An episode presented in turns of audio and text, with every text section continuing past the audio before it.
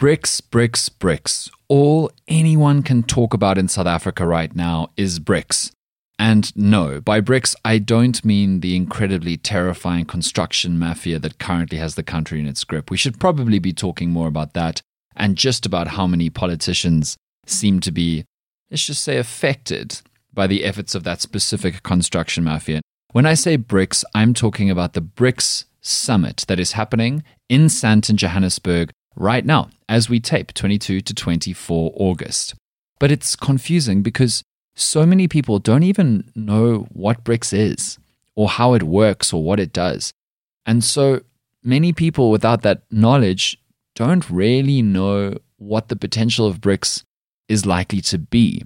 And so let's talk about BRICS what it is, does it even work, what is its true potential, and why is everybody so interested? Welcome to The Issue with Dan Corder, the show where we deliver you South African news with laughter and thoughtfulness. And on this week's episode, we're doing The Issue with BRICS. As always, full analysis and conversation happens right here on the Issue podcast. But if you'd also like to see our analysis on YouTube, you can find the episode in video form there. Let's get into it. I love BRICS for one very specific, totally non political economic reason, which is that whenever I see or hear the word bricks, I think of one of the greatest filthy funk bangers from the 1970s. Oof, the Commodores, one of the greatest to ever do it. Let's talk about bricks. If you're wondering what BRICS is and why it's called BRICS, if you've just woken up from under a huge rock or a huge brick, BRICS is an organization of countries that in the late 2000s were deemed to be emerging economies with huge potential to become enormously powerful global economic superweight players in the world. Called BRICS for the first letters of the different countries' names Brazil, Russia, India, China, and South Africa. BRICS as an organization has been meeting in summits every year for the last over a decade, actually. But never before has BRICS become such an obsession, such a top of mind talking point as it is right now. In the last few months, weeks, and particularly days in South Africa, I've seen so many people online talking about BRICS when they are talking about what they are prioritizing when choosing who to vote for in the 2024 elections. There was a rumor going around that Herman Mashaba of Action SA intended to leave BRICS if he ever became president. Whether this is fake news or not, I saw so many commenters online saying, well, if Herman's going to do that, I'm not voting for him anymore. Screw Action SA. So many South Africans believe that political parties' positions on BRICS will define or have significant weight over whether or not they will support them in the next general election. There are so many theories going around about how BRICS could save South Africa and the future of the world order should be BRICS and maybe there should be a BRICS currency. So let's start at the start. Why is there suddenly so much interest in BRICS, not only from world news media more than ever before, but also from everyday citizens of countries around the world, especially South Africa? It's pretty straightforward.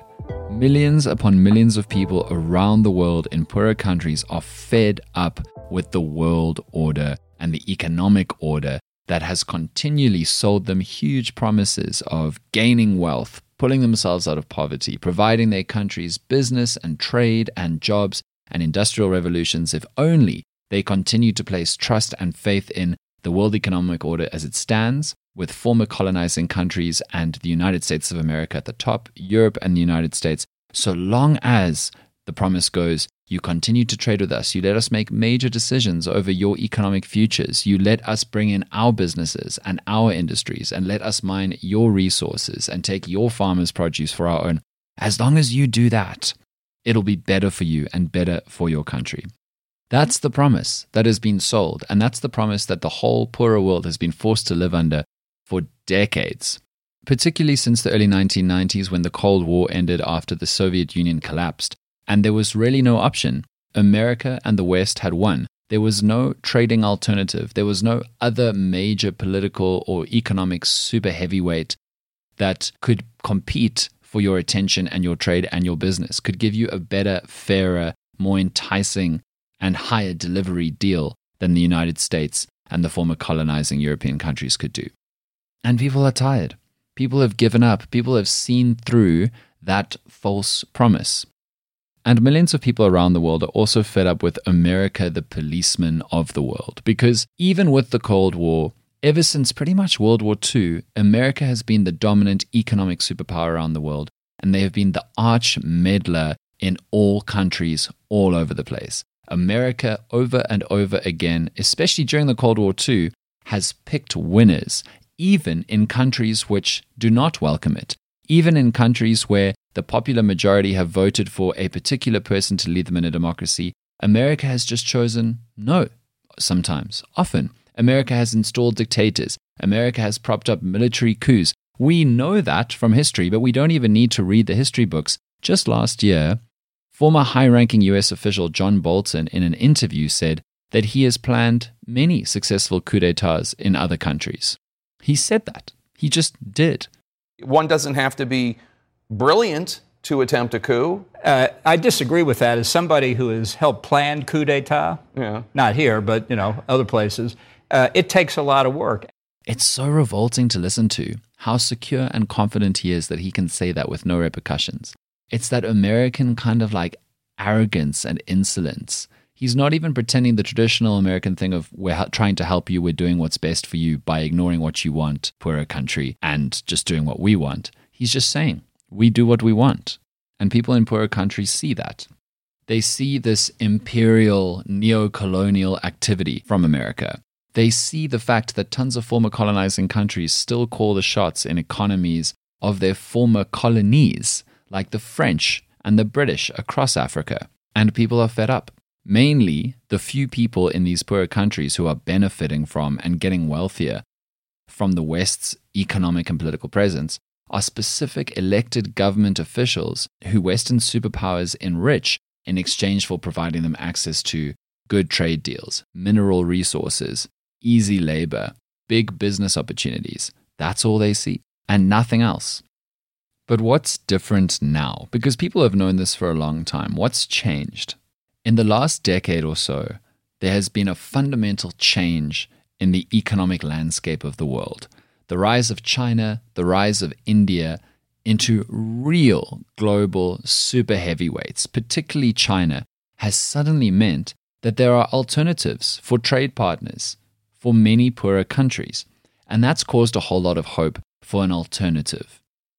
Suddenly, the idea goes you don't have to trade with the US. You don't have to do whatever they want because you desperately need access to their markets and their money. You don't have to do whatever the European countries say because China is competing for all that same business. Russia's done it too.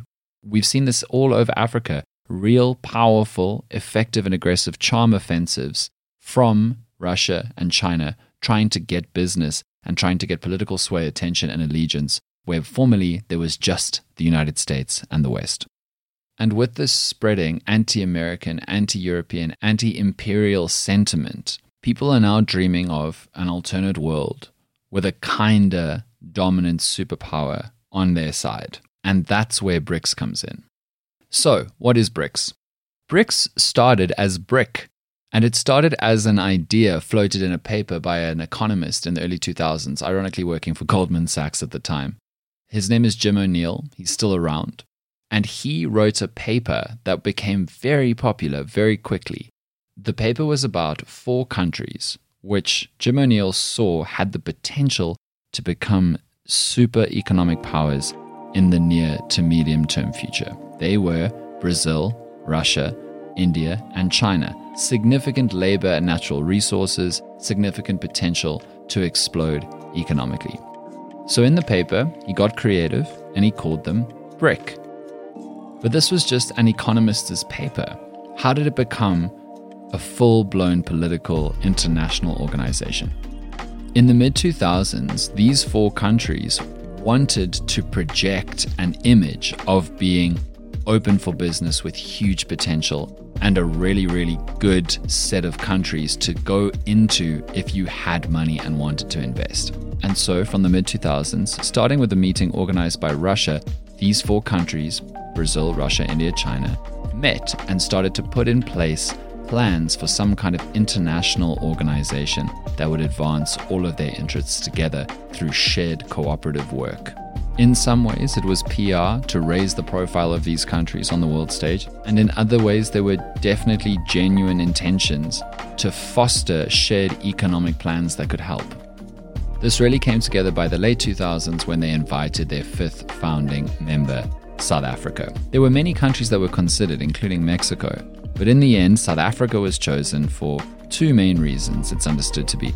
The first, enormous and extremely valuable mineral resources, and secondly, South Africa was seen as the gateway to Africa, the country through which socio political influence could be spread across Africa, and the country through which more economic opportunities across the continent could be found.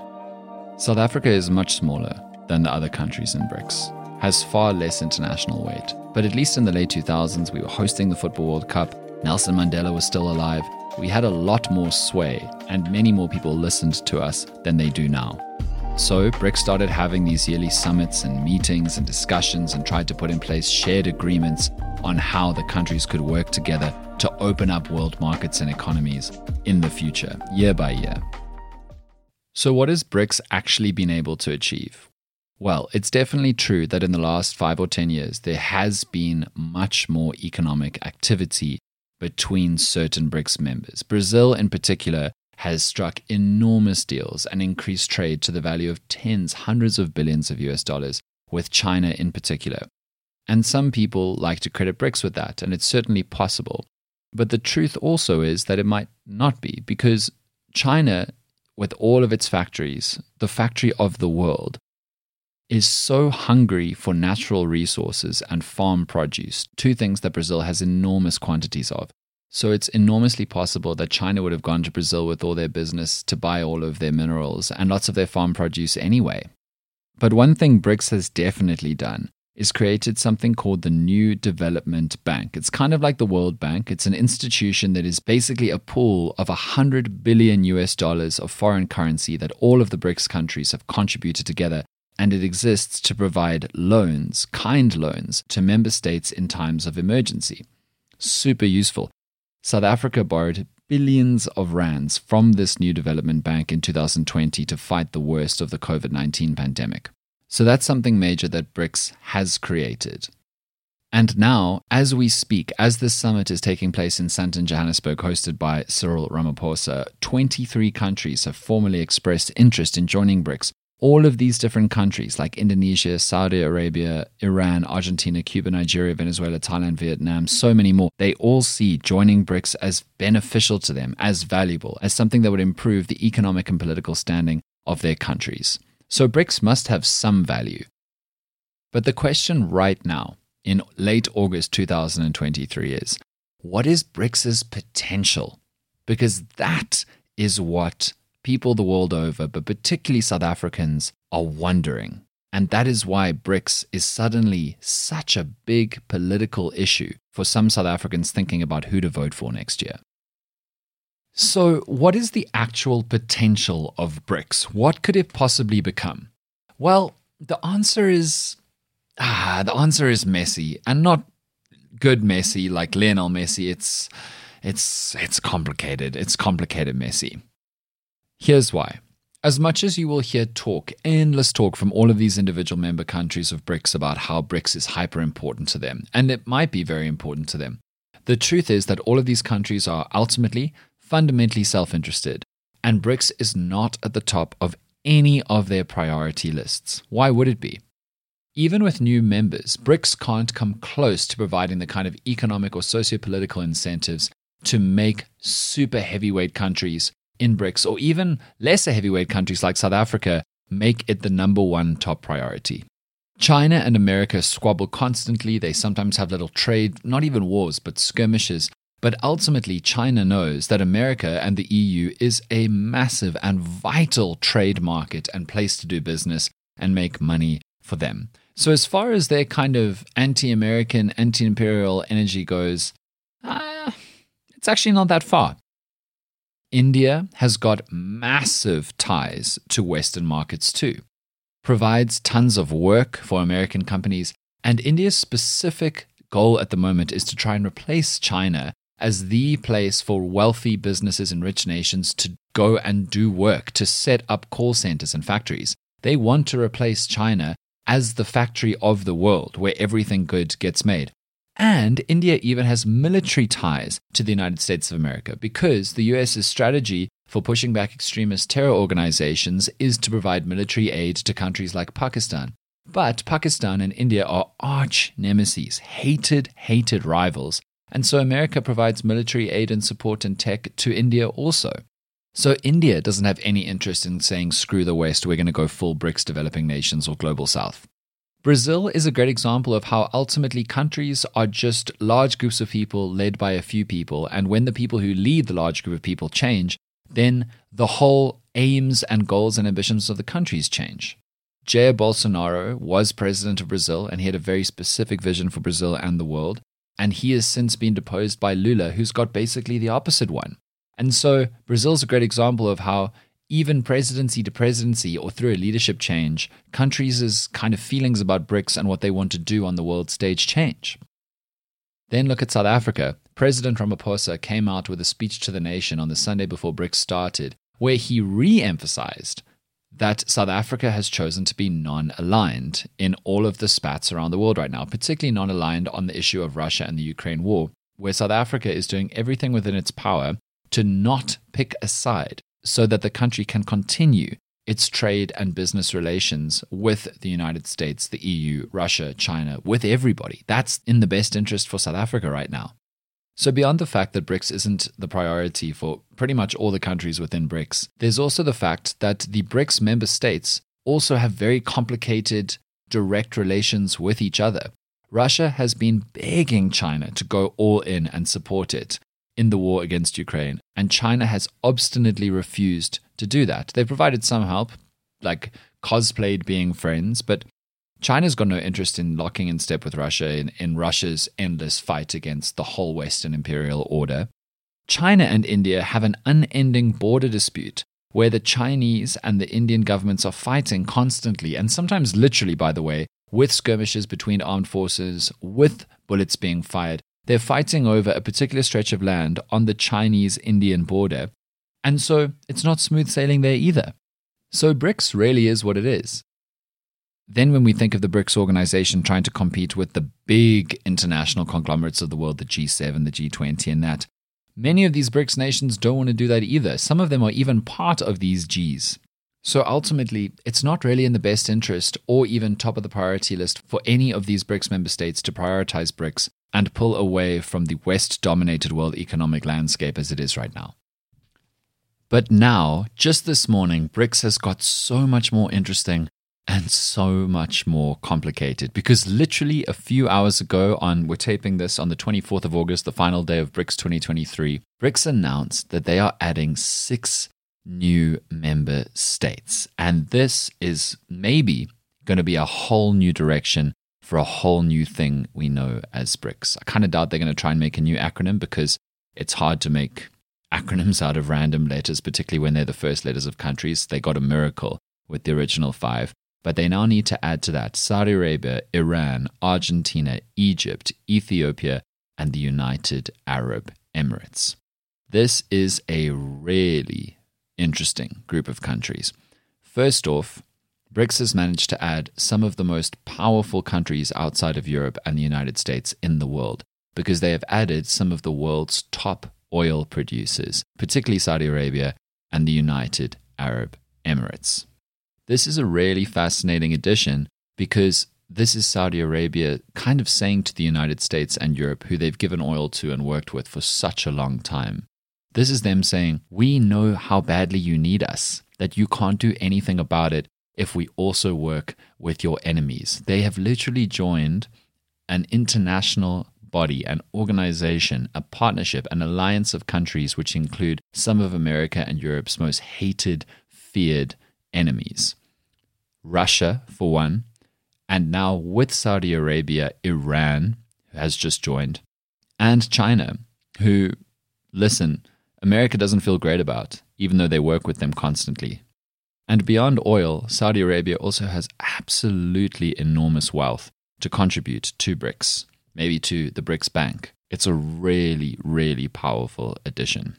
But it comes with more really complicated, direct country to country, messy relations. Saudi Arabia and Iran have been fighting a simmering, quiet Cold War through proxy battles in other countries for decades, and now they're both a part of BRICS. Iran getting in is a massive victory for them because the US and Europe have systematically tried to isolate Iran, sanction them, undercut their economy for a very long time. And I'm sure for them, this feels like getting themselves friends, pulling themselves back out of isolation.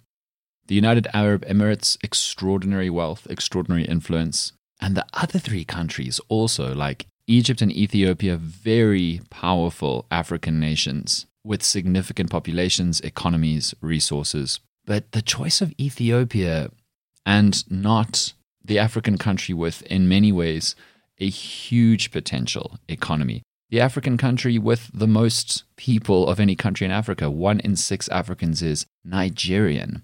The fact that Ethiopia was picked and Nigeria wasn't, I'm sure we are going to see that there were some direct rivalries, some tricky diplomatic ties between countries in BRICS and Nigeria, which meant that Nigeria wasn't invited. Argentina is an odd and kind of surprising addition to BRICS because, yes, they're a massively influential South American nation. Them and Brazil essentially are the two powerhouses of that continent. But Argentina's economy is in crisis. They have huge loans and debts to try to wrestle with. They have a tanking economy. And so it's kind of a surprising choice to add them to this block. And I wouldn't be surprised if the BRICS banks helped out Argentina in a big way in the coming months and years. Also, speaking about direct country to country complications and rivalries, Brazil and Argentina have been at each other's throats for as long as anybody can remember. On the soccer pitch, but also for influence over their continent, their economic region of the world. And now, Argentina is a part of BRICS, and Brazil was one of the founding members.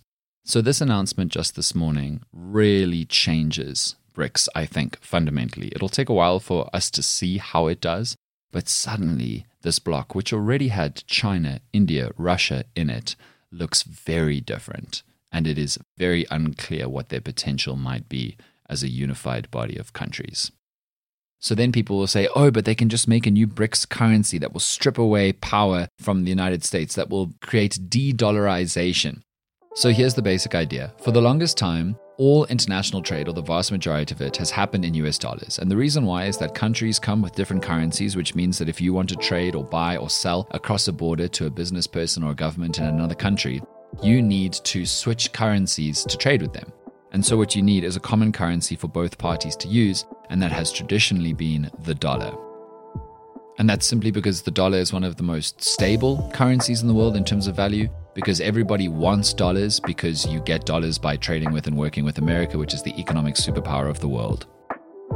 But being forced to trade in dollars can actually suck sometimes, a lot, because what that means is that the US Federal Reserve, that ultimately makes decisions about its treatment of the dollar and its own currency and its valuing of the dollar, they make decisions in America's best interest. But their decisions about the dollar affect everybody around the world who wants to buy and sell and trade in dollars. And it also means that if you're in a country that's having a particularly difficult moment with the US economy and your currency devalues or increases in value relative to the dollar, suddenly all of your calculations about what you can and can't afford for your trading change. Like overnight, if the Rand drops enormously in value against the dollar, suddenly what you're buying from overseas costs you way more than before. Or what you're selling overseas suddenly will get you way less. And so there is this common resentment of the forced use of the dollar on world markets. And so people say, why don't we just create a BRICS currency where BRICS member states all agree to do away with their own currencies and create a new common currency like the euro done in Europe and that solves our issues with trading with each other across our borders because we're all using the exact same currency. There's no need for a common currency. De dollarization. The thing is, though, and if you remember Jim O'Neill, the economist who came up with the concept and term BRIC, I mentioned him earlier. He actually this week was quoted, and his exact word was saying that the concept of a BRICS currency is ridiculous. And whether you like him or not, agree with him or not on most points, maybe not ridiculous, but it certainly seems incredibly unlikely that there will ever be a BRICS currency. There's just no clear reason why any of the dominant states in BRICS would want that. Because fundamentally, what would have to happen is all of these different massive countries would have to give up power over their own currencies and then instead create some kind of central bank for the BRICS currency and the BRICS block of member states that use the currency. And they would have to negotiate which representatives from which country have which positions and more or less power. And there's just no reason why any of these would want this to happen. The Chinese significantly heavily regulate how valuable their currency, the renminbi, is because they use it to help their local businesses and to stimulate economic trade. Maybe they devalue the renminbi quite a lot so that it's more enticing to come and spend and buy in China, open a factory if you're from somewhere else. Why on earth would the Chinese want to give up on that fundamental pillar of the way that they have achieved economic success? They just wouldn't.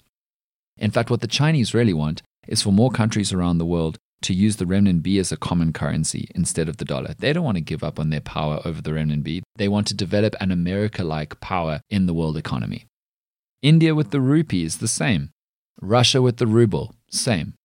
There's just no reason that anybody could come up with why these dominant BRICS superpowers would want to have a common currency and give up all the power over having their local central or reserve banks control and regulate their own currency for their own markets. Secondly, getting into a common currency is incredibly risky because of the unpredictable nature of world diplomatic relations. Like if there was a BRICS currency and we were all in it, suddenly one member of the BRICS currency, hypothetically the BRICS currency area or zone or block, Russia, would go to war, hypothetically, let's say, with like the Ukraine, and the US and the EU would get very upset with it and put tons of sanctions on it. And Russia has even been excluded by those countries from one of the world financial payment systems. So, say that happens. How would the sanctions work? Well, one thing is they would definitely affect the rest of the bloc, the rest of the zone. And that's not anything that any of these other countries want to deal with. China really doesn't want to get pulled into wars with the United States. They have shown that they don't want to sit on the side of Russia. India wants to trade with everybody. You don't want to get dragged into the politics and the mess and international relations of another country. And finally, a note of caution for poorer or less powerful countries in these economic blocs. Being in a common zone with a common currency can be incredibly dangerous for you. And the simple reason why is that once you become part of a common block with a common currency, you are competing with all the other countries in that block for any business that comes in. And let's go back to the way that devaluing currency can actually stimulate some kind of business in a country. So, when a country is uncompetitive or their economy is stagnant, what usually happens is their currency devalues. And because their currency is worth less, that attracts foreign business because, sure, the country is uncompetitive, the economy has stagnated, but it is cheaper to do business there. And so companies from overseas bring their business and their money and overlook the inefficiencies because it's just such a good deal. That's really important for struggling economies to bounce back or to have some kind of benefit from a moment of difficulty.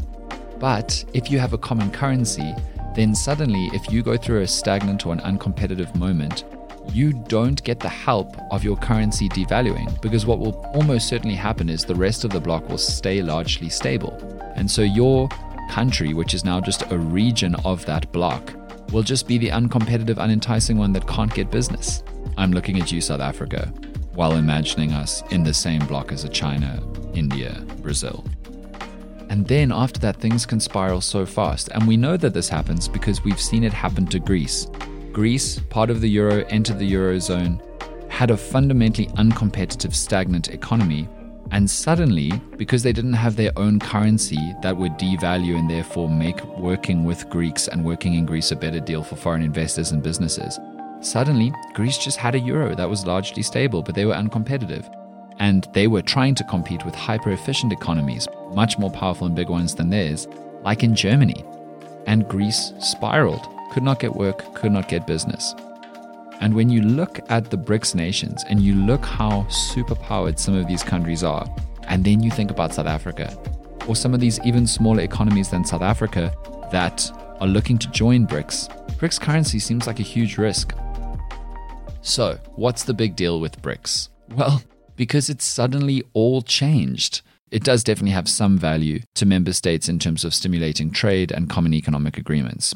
The emergency loans provided by the BRICS Bank, for one, definitely, definitely powerful. We just now, as I'm recording, seen an announcement that they're going to try and loan 18 billion rand from that BRICS bank slash emergency fund to try and save Transnet in South Africa and fix our locomotive systems, which is incredible. And there's definitely also value for these countries in joining an organization which allows them to symbolically show that they want to be and are closer with the new economic powers of the world.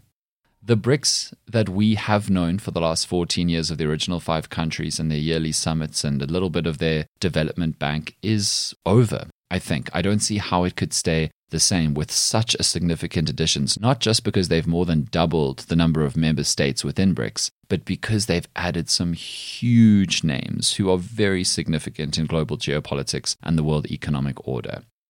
So, what's the future of BRICS? I don't know, but strap in because it's just become far more interesting, far more complicated, and far harder to read. So that's the issue with Dan Corder for this week. Thank you so much for listening to this episode. Please let me know what you think. The issue is everywhere on all the social medias, on your podcast platforms, and the video version of every single episode also exists on YouTube. You can just search the issue with Dan Corder. Any queries, sponsorships, collaborations, all you need to do is pop us an email at the issue with Dan Corder at gmail.com, and all of the links are in the caption of this podcast. Thank you so much for listening. Chat again next week.